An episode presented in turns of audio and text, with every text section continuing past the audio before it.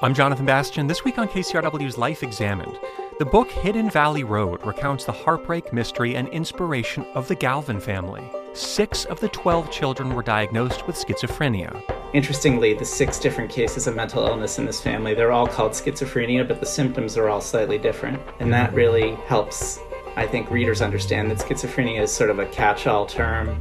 It's a syndrome with tons of different symptoms, and that different people present in different ways.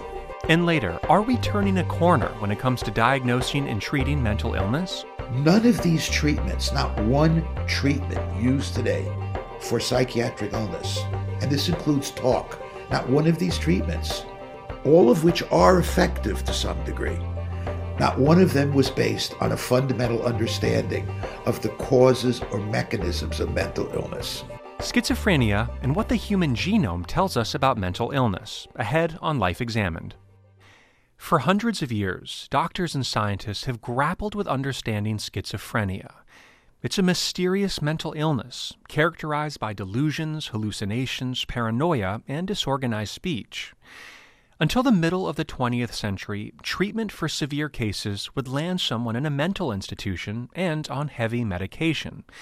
Even more brutal were things like organ removal, lobotomies, and castration understanding what caused the condition remained rudimentary, and there was a period when therapists blamed parents, and especially mothers, for contributing to the condition. The Galvin family of Colorado was one such family. Mimi, Don, and their 12 children were, on the surface, a post war American dream. But their lives turned into a nightmare, as over the years, six out of their 10 boys developed schizophrenia. In his book called Hidden Valley Road Inside the Mind of an American Family, award winning author Robert Kolker traces the lives of the Galvin family, how they coped with devastating loss and suffering, searched for answers and treatments, and how eventually their journey as a family helped transform the science and research into this disease. Well, Robert Kolker, welcome to Life Examined. Thank you. It's a pleasure to talk to you. Can you paint a picture of the Galvin family for us as we would have met them in the 1960s, which is when a lot of this happens? Who were they? Uh, bring us into their lives a little bit. Well, the mother of the family, Mimi Galvin, always said, even after the bad stuff happened, that they were a model family, mm. and they they really were in those early years. They um, lived in Colorado Springs in the 1950s and 60s and had 12 children dad was an instructor at the Air Force Academy and also trained the cadets in falconry, and he flew mm. falcons at the football games. The family has a place in history because the parents in the family, Don and Mimi, were the first people to suggest to the Air Force that they make the falcon the Air Force's mascot. So mm. that's their little slice wow. of claim to fame. Yeah. But then they became equally famous for having 12 children, and the 12 good looking, talented, athletic, really um, famous for their small community children, mm. and uh, and ten boys really until there were suddenly you know things changed and there were two girls at the end. Yeah. So the oldest were football stars, wrestling stars, musicians. Their mother, you know, trained them to identify operas and exotic mushrooms out in the wild. Of course, they participated in falconry. They were assistants to their father and helped out the cadets and then flew birds on their own they really were kind of extraordinary at a time of intense uh, American optimism. They kind of, you know, it's not a stretch to say that they embodied a certain, you know, American confidence and triumphalism in the years after World War II. Yeah, that's a, that's an amazing description of them. And when do we see then the the first brother um, begin to show symptoms of schizophrenia? There's instability in the house as early as the late 50s, but it's all behind closed doors. Mm. It it takes the form of of a lot of rowdiness and then something worse than rowdiness, a lot of violence, a lot of you know kids beating each other up, and the parents sort of turning a blind eye to it because they think boys will be boys and not you know having the imagination to to think that this could be a sign of intense or severe mental illness. But the real psychotic break among the the first couple of sons to become mentally ill happens in the mid to late 60s. Hmm. And it happens right on time, the way the clinicians say it happens, which is in you know in your early 20s. Donald Galvin, the oldest of the 12 children, the football star, um, he goes off to college and he has a psychotic break. He's, you know, living in a in a root cellar with no heat, and he's, you know, his only roommates are cats, and and he is really in a crisis. But the family doesn't have many options. There are medical options that would warehouse him and destroy his life. And then there are therapists who would blame the parents for causing the mental illness. There, there isn't a lot in the 60s to recommend um, in the way of really good mental health treatment. And so they kind of hope for the best and hope to find a doctor who can help him get enough back on his feet so that he can go back to college. And at the same time, Jim, the second born son, is having his own mental health problems. He's married and has a child, but he is drinking and then also becoming delusional and paranoid. Interestingly, the six different cases of mental illness in this family, they're all called schizophrenia, but the symptoms are all slightly different. Yeah. And that really helps, I think, readers understand that schizophrenia is sort of a catch all term and that they're, it's a syndrome with tons of different symptoms and that different people present in different ways. Yeah. So if we take Donald, for example, um, he, he's in his early 20s, and, and you've described that this is oftentimes when clinicians see, um, see this manifest in different individuals. What would um, a psychotic break for someone like Donald's be like? It starts with small things like being kind of a stranger to your own emotions mm. or hmm. your own motivations, doing things and not really realizing why you do them, and being frustrated that you can't connect with others. But then the first intense psychotic break he experienced probably was when he ran into a bonfire during a pep rally. Um, he was only he only had minor injuries, but uh, when he went to the health center, he had no way of explaining why he bothered doing it. It wasn't necessarily to get attention, and and he really had no good explanation. Hmm. That think would qualify probably as a psychotic break. And then to eliminate all doubt, there were others down the line where he tortured an animal, you know, a stray cat, and then killed another cat, things like that, things that are are just extreme and strange and and things he had no explanation for. Mm, amazing, yeah. So you mentioned um, that that we begin to see this in Donald first, but then the, another brother begins to show symptoms. Who was that, and, and how did it start to present itself? Jim was the second son, and a lot of the parents' hopes and dreams and ambitions really passed right by him and went to Donald, the older son. And he was always resentful of that, always a rival to Donald. The two of them fought and wrestled throughout their teenage years. And then once he was out of the house, he was determined to be on his own and prove that he was, you know, better at life really than Donald was. So while Donald was cratering in college and really having difficulties, he was married and working, you know, at a bar and having a child and and really projecting all this success. But behind closed doors, he was having probably more difficulties than Donald was. Mm. He was, you know, paranoid. He was delusional. At one point, he hit his head against a wall. At another point, he, you know, jumped in a lake and didn't know why. And uh, the worst thing about this is that his wife tried to tell uh, the Galvin parents about it, but the Galvin parents were so worried about Donald that they didn't want to engage with the idea that there more than one of their children might be having mental illness. Yeah. And so they couldn't really deal with both at the same time. And this makes me wonder if you're a family of the 1960s, if you're the all American family of the 1960s, how do you begin to make sense of now two sons? And we know there are more coming in this story. How do you begin to make sense of, of this erratic behavior that, that, uh, that's very difficult to understand? What we don't know about severe mental illness now, you know, could fill a million books, and it was mm. even worse back then. Um, and really, it was about not only not knowing what mental illness was, but also seeing conflicting opinions everywhere you turned. Hmm. If they had taken Donald or Jim to a place in Denver, to the University of Colorado Hospital, they would have been met with psychotherapists who would have started criticizing their parenting and telling them that their parenting caused mental illness, which was a prevailing opinion of the time. Wow. If they had gone to the state hospital in Pueblo, they would have said, "Oh, what these boys need is Thorazine. We're going to give you a lot of Thorazine, and that's a miracle drug, and it's going to make them a lot more manageable. But of course, we know that Thorazine isn't really a cure; it's just something that manages the symptoms of, of mental illness.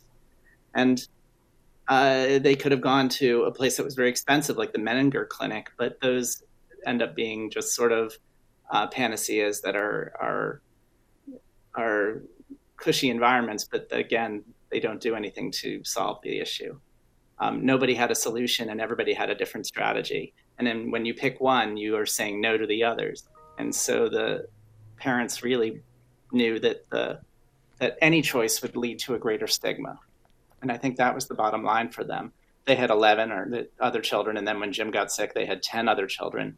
They had a, you know, Donald, the father, had a career where he was advising governors and lobbying Washington D.C. If it came out that there was a this sort of problem in his family, the career would be over. The, the all their lives would be over. All the children wouldn't have a chance at a normal life. Mm-hmm. And so they decided that the best strategy was to try to paper over it and and hope for the best and hope things would get better to let the kids come home and stay there behind closed doors as long as they could possibly do that and to shop for doctor opinions that might be able to get Donald back into college one day or might be able to get Jim back on the job one day to try to mainstream them. Mm.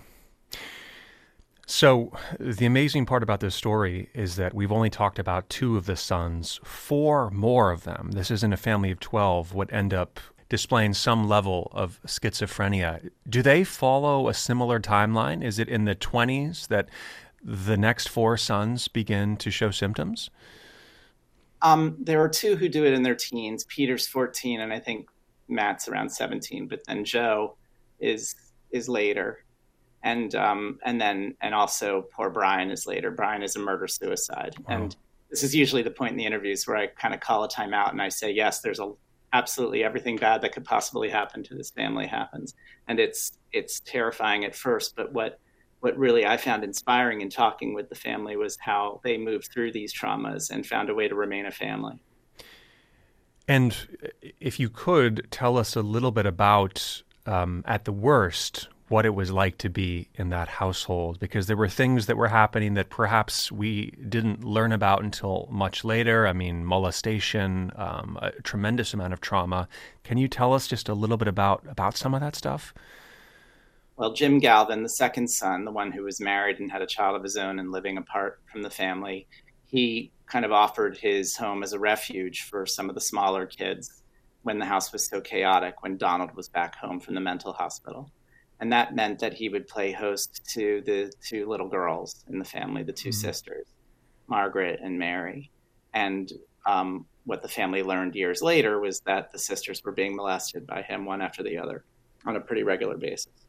And that alone is horrifying.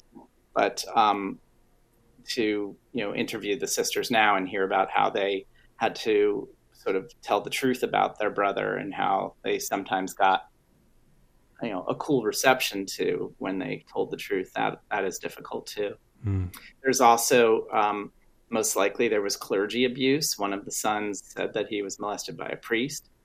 Um, and uh, then there was a murder suicide. When things were at their worst it was probably 1973 and 1974 and that's when brian off in sacramento killed his girlfriend and then himself. Jeez. and the parents had to sort of lie to the younger children and and not say exactly how Brian had died. Mm. And then, um, of course, um, you know, Jim and Donald were now undeniably mentally ill, and they couldn't really keep the secret from anyone any longer. And then the father of the family, Don Galvin, had a stroke right in front of his son Peter, who was just 14. Peter had a psychotic break about three or four weeks later.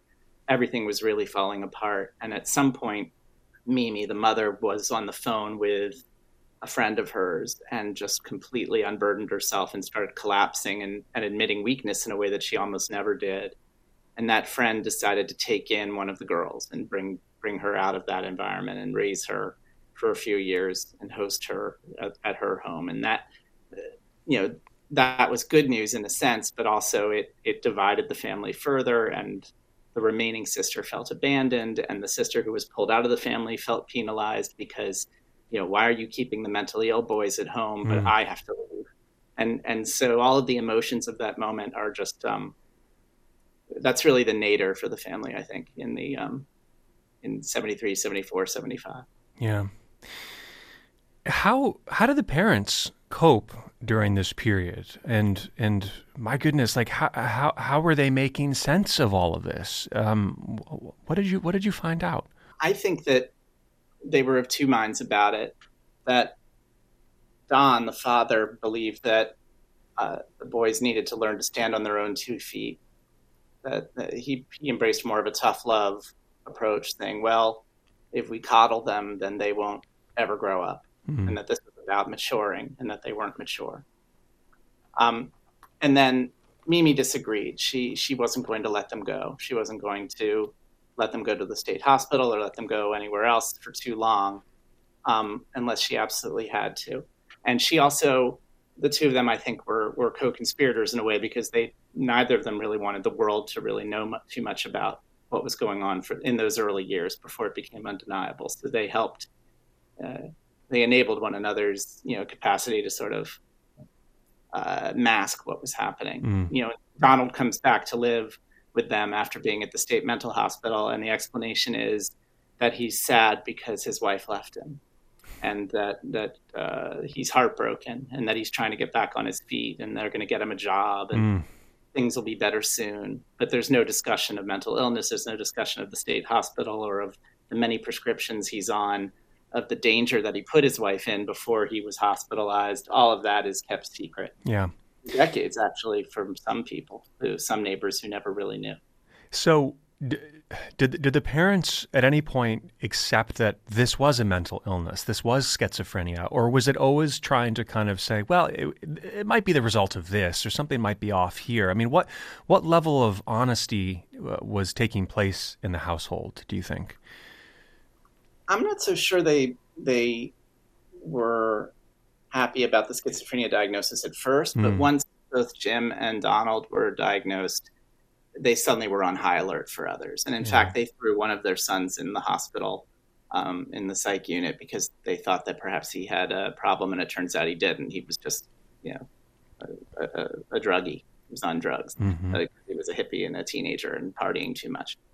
But the you know, so so at some point they a switch flipped and they said something is happening in our family, and that thing is a name, and the name is schizophrenia. Yeah. That didn't settle the question of where it came from or why it was happening. So they had their water tested, and Mimi embraced a regimen of megavitamins for the rest of the children to take. And you know, they were trying to look for any sort of environmental or genetics explanation for this that would um, that would absolve them first and foremost, because so much of the psychotherapeutic establishment was really blaming parents, particularly mothers, for severe mental illness. There was a concept called the schizophrenogenic mother, which is like a little like a first cousin to the refrigerator mother for autism. It was it, it was they were blaming mothers for everything back then, and schizophrenia wasn't an exception. And this to me is particularly heartbreaking that there were probably decades, I mean, no, even uh, centuries of, of families that may have blamed themselves for mental illness in the family when really they had nothing to do with it. Is, uh, would you agree with that? I would, and it's really a it's an interesting mystery, and it was a an interesting thing to track in Hidden Valley Road in the portions of the book where I get into how the science and our understanding of it evolved. Because all you had to do is look at royal families right over the years to know that madness ran in the family. But it was never a straight line. It almost never was from parent to child. So that meant that early genetics wasn't able to really explain away mental illness as a genetic disorder. And that meant that others could come in and say, well, it was something else. It was bad parenting, or it was trauma, or it was neurosis gone unchecked, or, or whatever other explanation they would come up with. And this argument between the geneticists and the therapists continued from generation to generation. It, it, it morphed and modulated all the way from the turn of the 20th century up until the 1980s or 90s when finally mother blaming kind of faded away. Hmm. was there any history of, of schizophrenia in the parents' families? Did, could they trace any of this back? That was the other huge mystery. They couldn't really find anything. Mm. There was later on, it seemed on Don Don's side of the family, he had a brother who had some mental health issues, and that brother had a kid with mental health issues. But um, they didn't know any of that back then. But there was no real easy way of saying, "Oh, well, they're they're all just like grandpa." You know, there, there was never that explanation to help them out. Mm. Which complicates this, doesn't it? Right. So if you can't see, and you mentioned this in royal families, it's funny that this kind of came up recently in The Crown. If anybody's watched this on Netflix, that there is this there is this history, this genealogy of mental illness that would run through some of these royal families, and it was always very tucked away. It was very hushed, and when you when you think about these brothers who who ultimately developed some some levels or forms of schizophrenia, I mean, do you feel that the environment might have played a role in them in them expressing the mental illness? I think it's certainly true that early intervention could have helped them all. Hmm. So let's say Donald, for instance, he wasn't hospitalized until his mid twenties when he finally like was violent with his wife and had to go, you know, was arrested and that sent him to the hospital. So he's 25. But you could argue that his first psychotic break was when he was 15 and he like smashed his, all the dishes when he was washing the dishes. Um, you know, back then they would be able to say, oh, he's a teenager, it's the 60s, other kids are doing worse. So he smashed the dishes, so what? But today there's a little more um, people a little more in tune with mental health issues with teenagers, and perhaps it would have been flagged and he would have gotten an earlier intervention, perhaps a mix of medication and CBT, cognitive mm-hmm. behavioral therapy, that could help him manage what was happening while his brain was still developing so that he wouldn't have as many psychotic breaks going forward, so that the quality of his life would be quite improved from then on. Yeah. So we're not talking about a cure for schizophrenia, but we're talking about ways to intercept it while your brain's still developing so that your brain is more resilient. One thing that, that comes up in some of the, the, the symptoms of, of schizophrenia is a certain religiosity that I think is kind of fascinating in this conversation. And, and if I have this right, I mean, this is something we've seen throughout history as well. I, can you tell us a little bit more about that? Well, one of the varieties of schizophrenia involves hearing voices, another involves delusions, you know, thinking something is true when it isn't. And then a third one would be hallucinations, seeing mm-hmm. things that aren't really there. And so when those start to happen, I think that, that religion winds up being a very easy explanation, particularly if it's in your life already. And so it, it's not really a surprise to me that religiosity kind of takes over in, in those situations quite often. I know that Peter Galvin and Donald Galvin both had that issue where they would um, they, they would be very very religious during their most intense moments of either hallucination or delusion, and um, and certainly many other people as well. It's interesting that this um, that that schizophrenia presented itself in the males, but but not in the sisters. Is there any is there anything you learned about why that could be? It's unclear. There there's some genetic news about the Galvins at the end of Hidden Valley Road, which was exciting and also very inspiring to see that the researchers who have studied them for so long actually have some news about them uh, that could be helpful to others with schizophrenia. And, but part of that genetic news is not does not have anything to do with explaining why only boys and not the two girls um, seem to have the illness. It's not like there was a sex dependent mm. genetic variant that that uh, affected them. So the mystery continues. I do know that you know that um, population wide males have a slight edge on females when it comes to schizophrenia, but it's not like with other disorders. I think with autism, it's like far and wide with far more boys than girls get diagnosed. But mm. with schizophrenia, it's a little more even, so it's tricky. So it's not clear why why the you know why Mary and Margaret didn't have schizophrenia, but the but six of the ten boys did. Mm. What what was the kind of um, medical breakthrough that that came about towards the end of the book?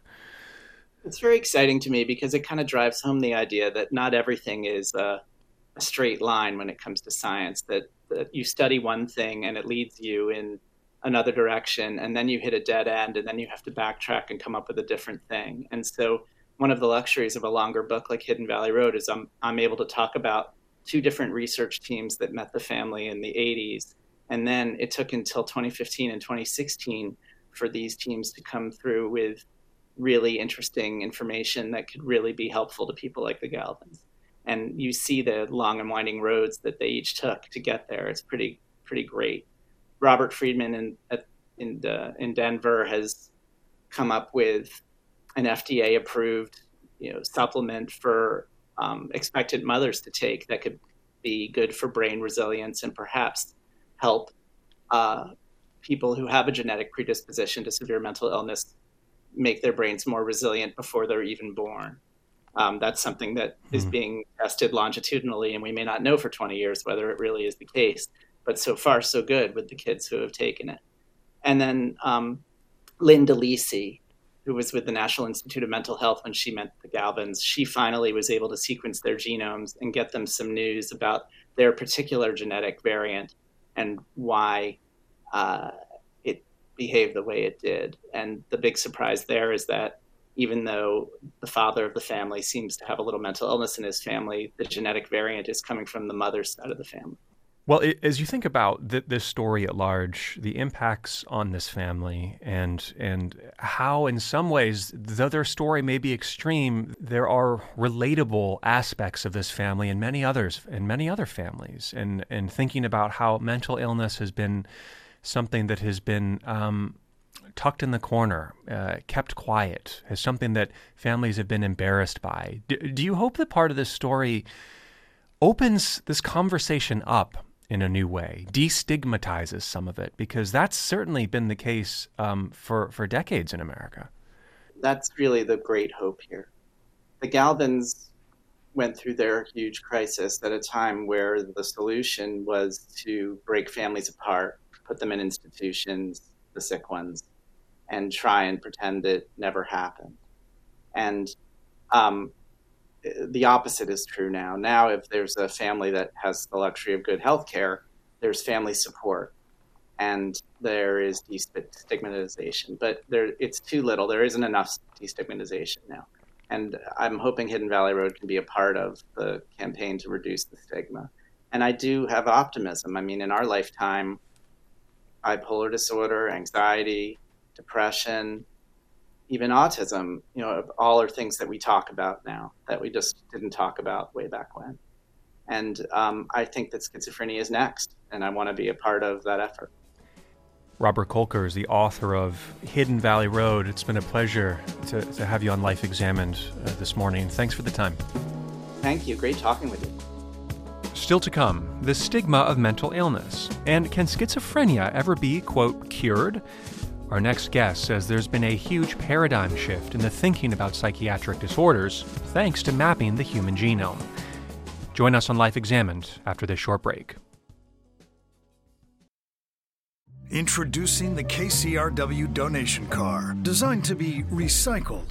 This first of its kind vehicle will save you time, space, and hassle by disappearing Enjoy the luxury and comfort of turning your underused car into a donation worth hundreds, even thousands of dollars. The KCRW donation car, already in your garage, driveway, or on cinder blocks outside your house. Act now at kcrw.com/cars. I'm Jonathan Bastian, back with Life Examined on KCRW. We just heard Robert Kolker, author of Hidden Valley Road Inside the Mind of an American Family, recount the moving story of the Galvin family, where six out of their 12 children were diagnosed with varying degrees of schizophrenia. So, how are we to make sense of the root causes of the disease? Why does it run in some families but not others?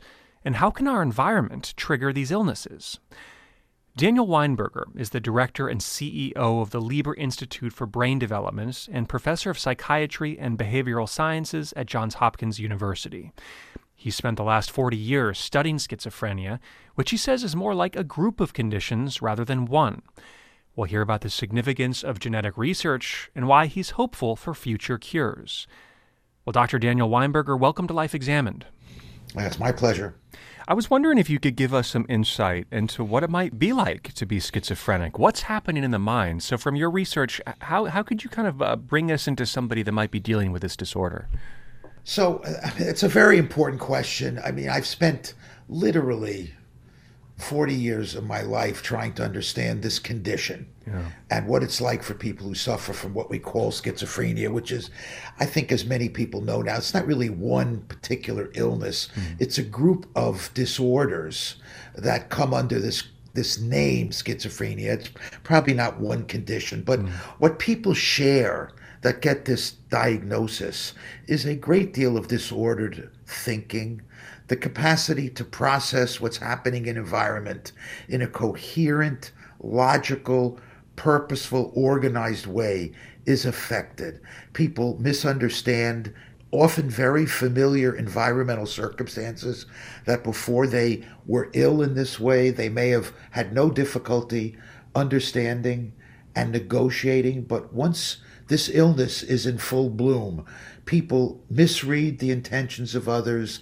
They are concerned that many circumstances in their world are at their risk or mm. are out to harm them. We call this paranoia, where people are convinced that there is ill will in the minds of others and that events in the environment are conspiring to hurt them. Mm. There are often perceptual distortions and perceptual um, uh, uh, profound abnormalities. Sometimes people will hear voices talking to them that are not really there. They're in their head, although they're often heard as if they're outside of their head. Mm. The typical voices that people experience who have schizophrenia are not friendly. Right. They're generally very unfriendly.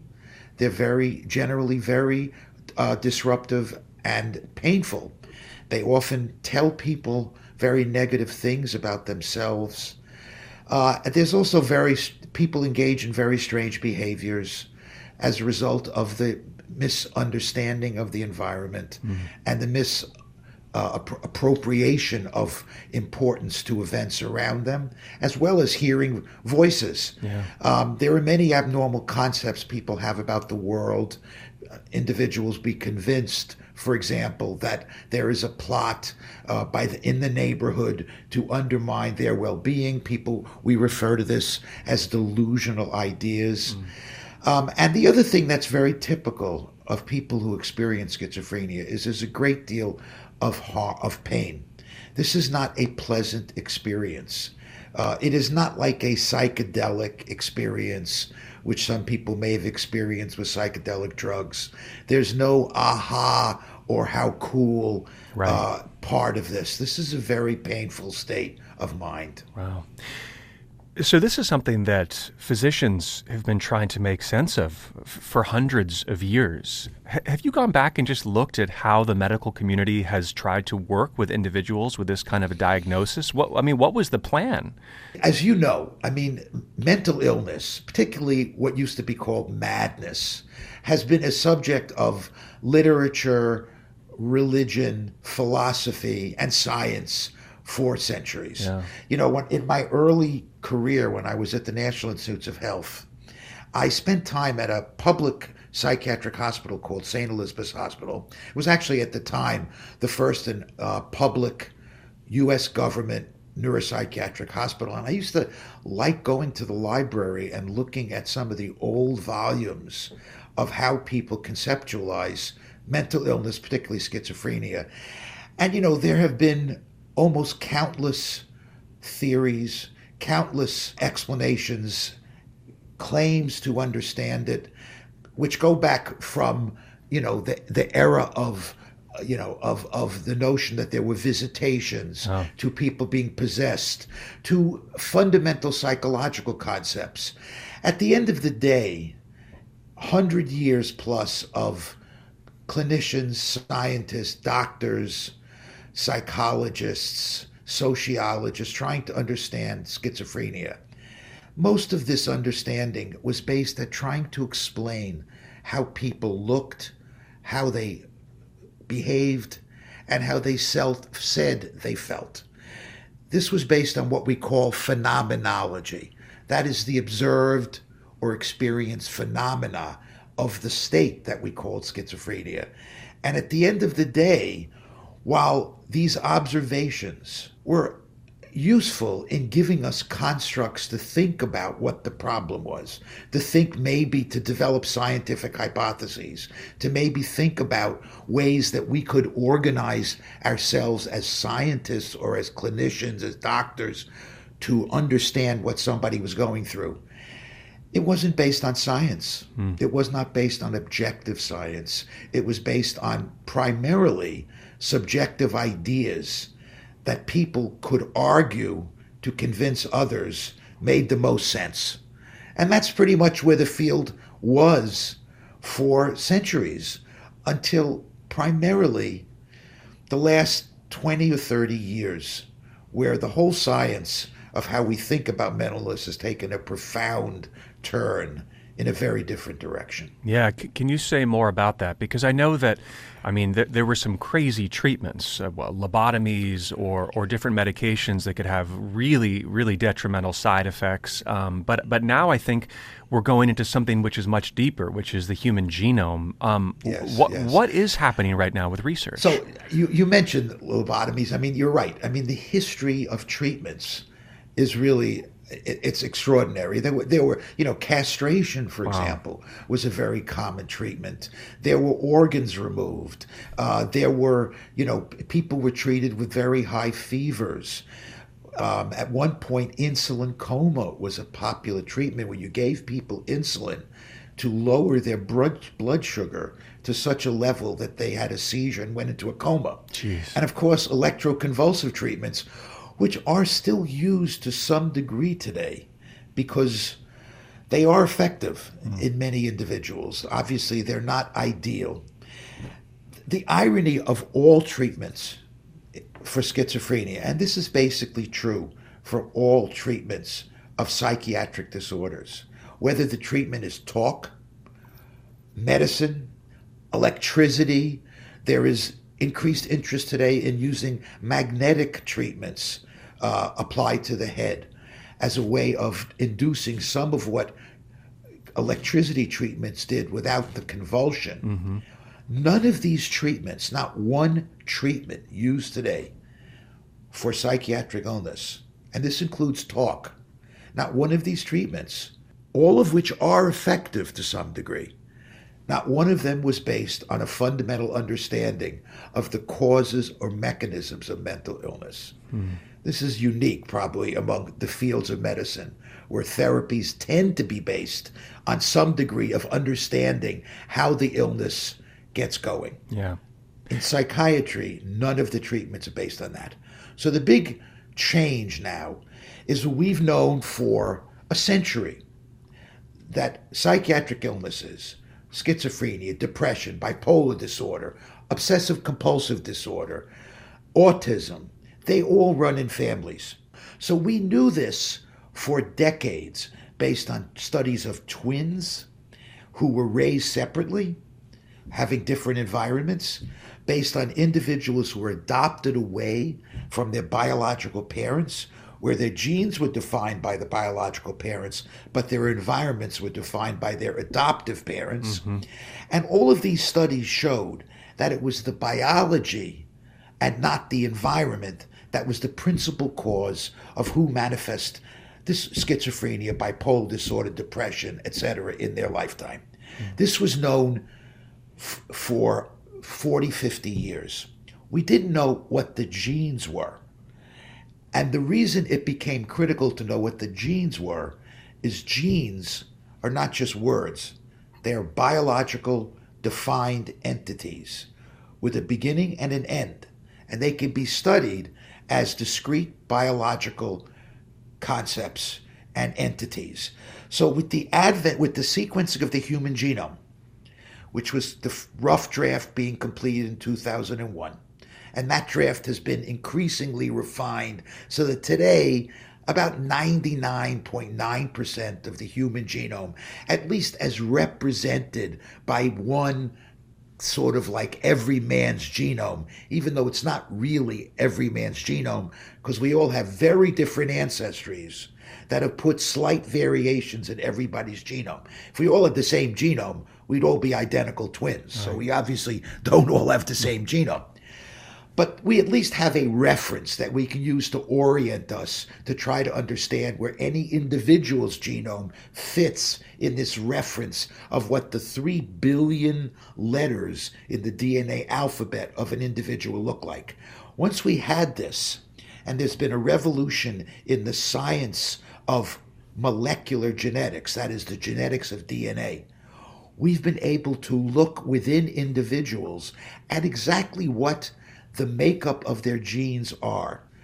This has changed the paradigm profoundly. We no longer talk about these illnesses being hereditary. We no longer talk about them running in families. We now talk about specific genes. Mm. Genes are, by definition, mechanisms of illness. Genes are the egg, they can't be the chicken. We're always worried what's the chicken? What's the egg? What comes first? Genes always come first. They are the toolbox, they are the biological toolbox that human beings do life with. As I always say, if, if life is a monopoly game, genes don't determine how many railroads you own, whether you have a monopoly on Boardwalk and Park Place. But genes are the go square in the game. They are the toolbox that you use to play the game with. Obviously, the environment is the roll of the dice, and the environment throws a lot of pebbles in your path. And it also throws a lot of opportunities in your path. The genes that you inherit, that you start life with, are the tools that you take advantage of opportunities, that you experience disappointment, that you pick yourself up from your bootstraps and keep going. This is what genes are. Mm. And we've come to understand that the genes for psychiatric for mental illnesses, we call psychiatric illnesses, are the genes that represent the biases towards developmental trajectories that will lead towards the expression of these conditions. So this is a huge huge paradigm shift in our thinking about psychiatric disorders. It also puts them in the mainstream of biomedical research. And it's attracting a new generation of scientists, young scientists, who no longer see trying to understand the biology of schizophrenia or other mental disorders as some backwater of scientific investigation. It isn't. Right, right. So how how confident are we that we have we have discovered? You've said in the ballpark of a hundred or hundreds of genes that might predispose someone towards uh, displaying schizophrenic symptoms. Are, are we pretty close to narrowing those down? Every one of us have some risk genes for schizophrenia. Every one of us have some risk genes for depression and bipolar disorder. The difference between those of us that have the illness and those of us that don't is that the people with the illness probably have inherited a few more of those risk genes. And they also have probably experienced some environmental events that have tipped them over the edge.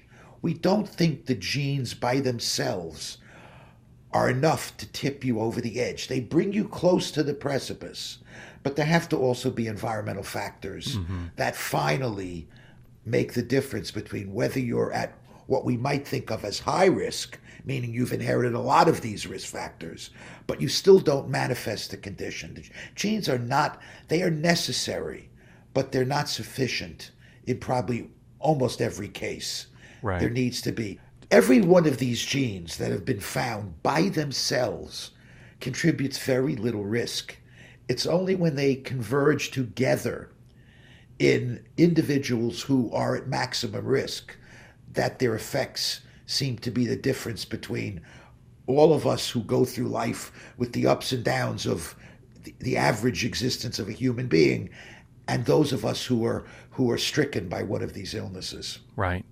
So it's interesting if, if you look at something like schizophrenia or or bipolar disorder, um, generally speaking, you are not just born into the world with this condition. It's it's some relationship with the environment that that yes. brings it on.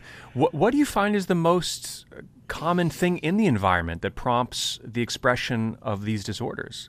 So the environment's very important. The problem with studying the environment is much more difficult to get your hands around it than genes. Genes are, as I've said, they're biological entities, they're definable, they're bounded. It's very easy relatively speaking, to study them. Problem with the environment, I always cite Paul Simon's lyrics when he said, One man's ceiling is another man's floor. Mm-hmm.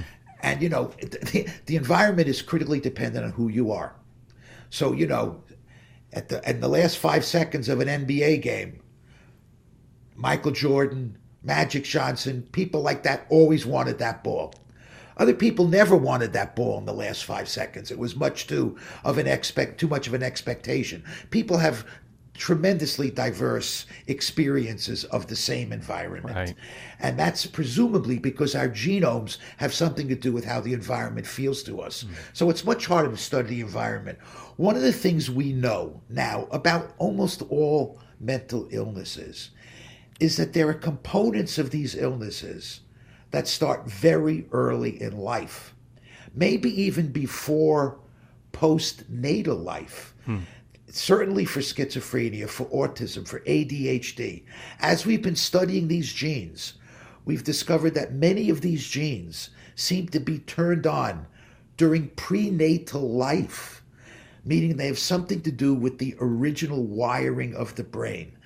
And they presumably set up a developmental trajectory that deviates towards the expression of these disorders. And I there's an analogy I like to use to make give this some visual sense, which is if you think about when you try to go when you go bowling and you try to bowl a strike, the idea is to get the ball to cross over the second arrow in from the right, about 10 feet up from the fall line in the alley.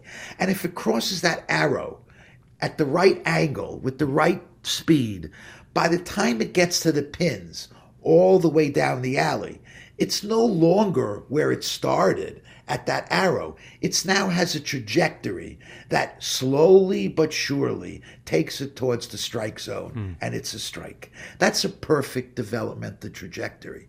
What if early in development you're an inch off that arrow? By the time you get to the end of the alley, which is 20 years of human development. The vagaries of dust and other things on that arrow, by the time the ball gets to the pins, it's not one inch off the strike zone. It's about four inches off the strike zone. If there's a lot of dust on that alley, it may be further off the strike zone.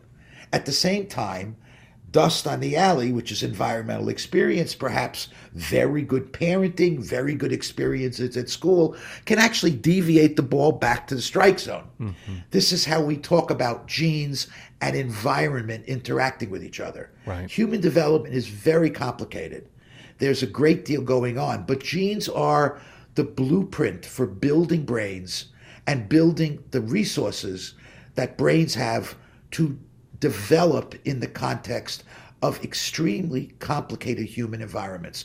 You know, the human being is the only animal that has this very protracted postnatal period of development before it can function independently.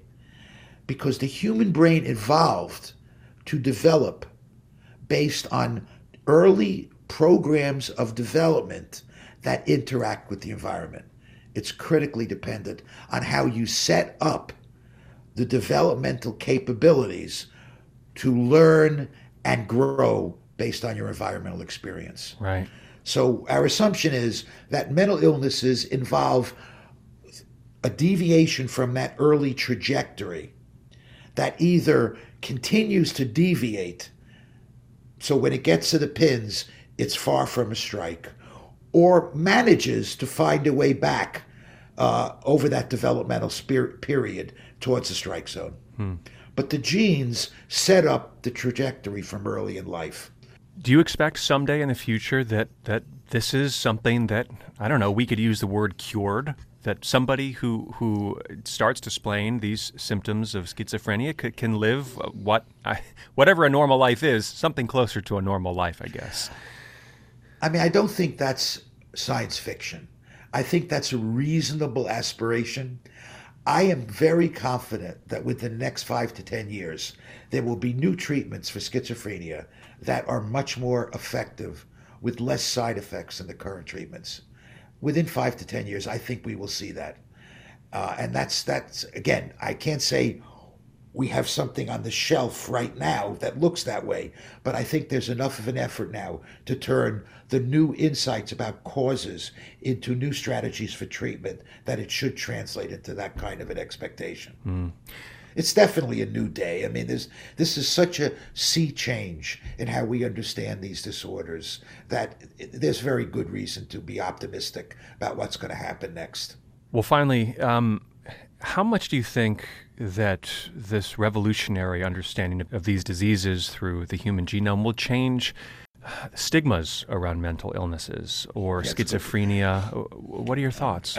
I'm very glad you asked that question because I do think, obviously, this is part of the dark history of both our society's thinking about mental illness, but even how research has looked at mental illness. It's a stigma. It's been stigmatized among researchers. I th- I've always felt that among the strategies to reduce stigma, one of the most compelling is science.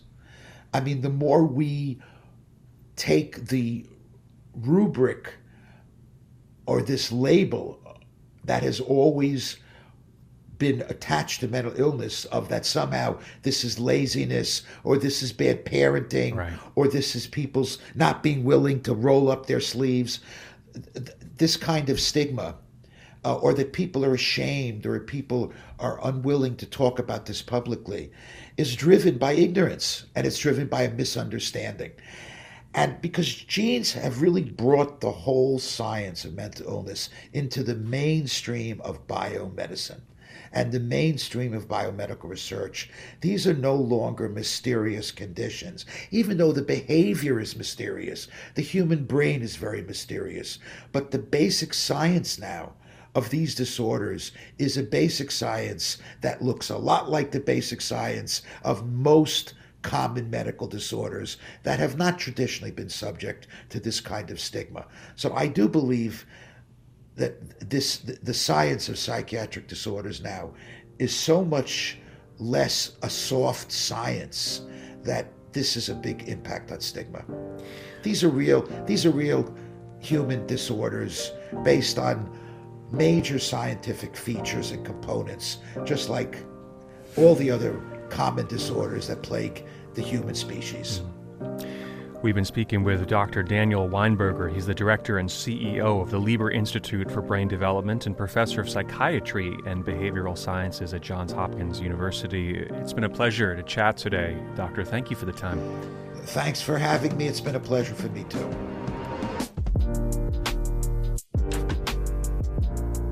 Well, that's all for today. The producer of Life Examined is Andrea Brody. Listen to this and other episodes on your favorite podcasting app. And while you're there, leave us a review. Tell us what you think. You can also email me your feedback directly at jonathan.bastian at kcrw.org.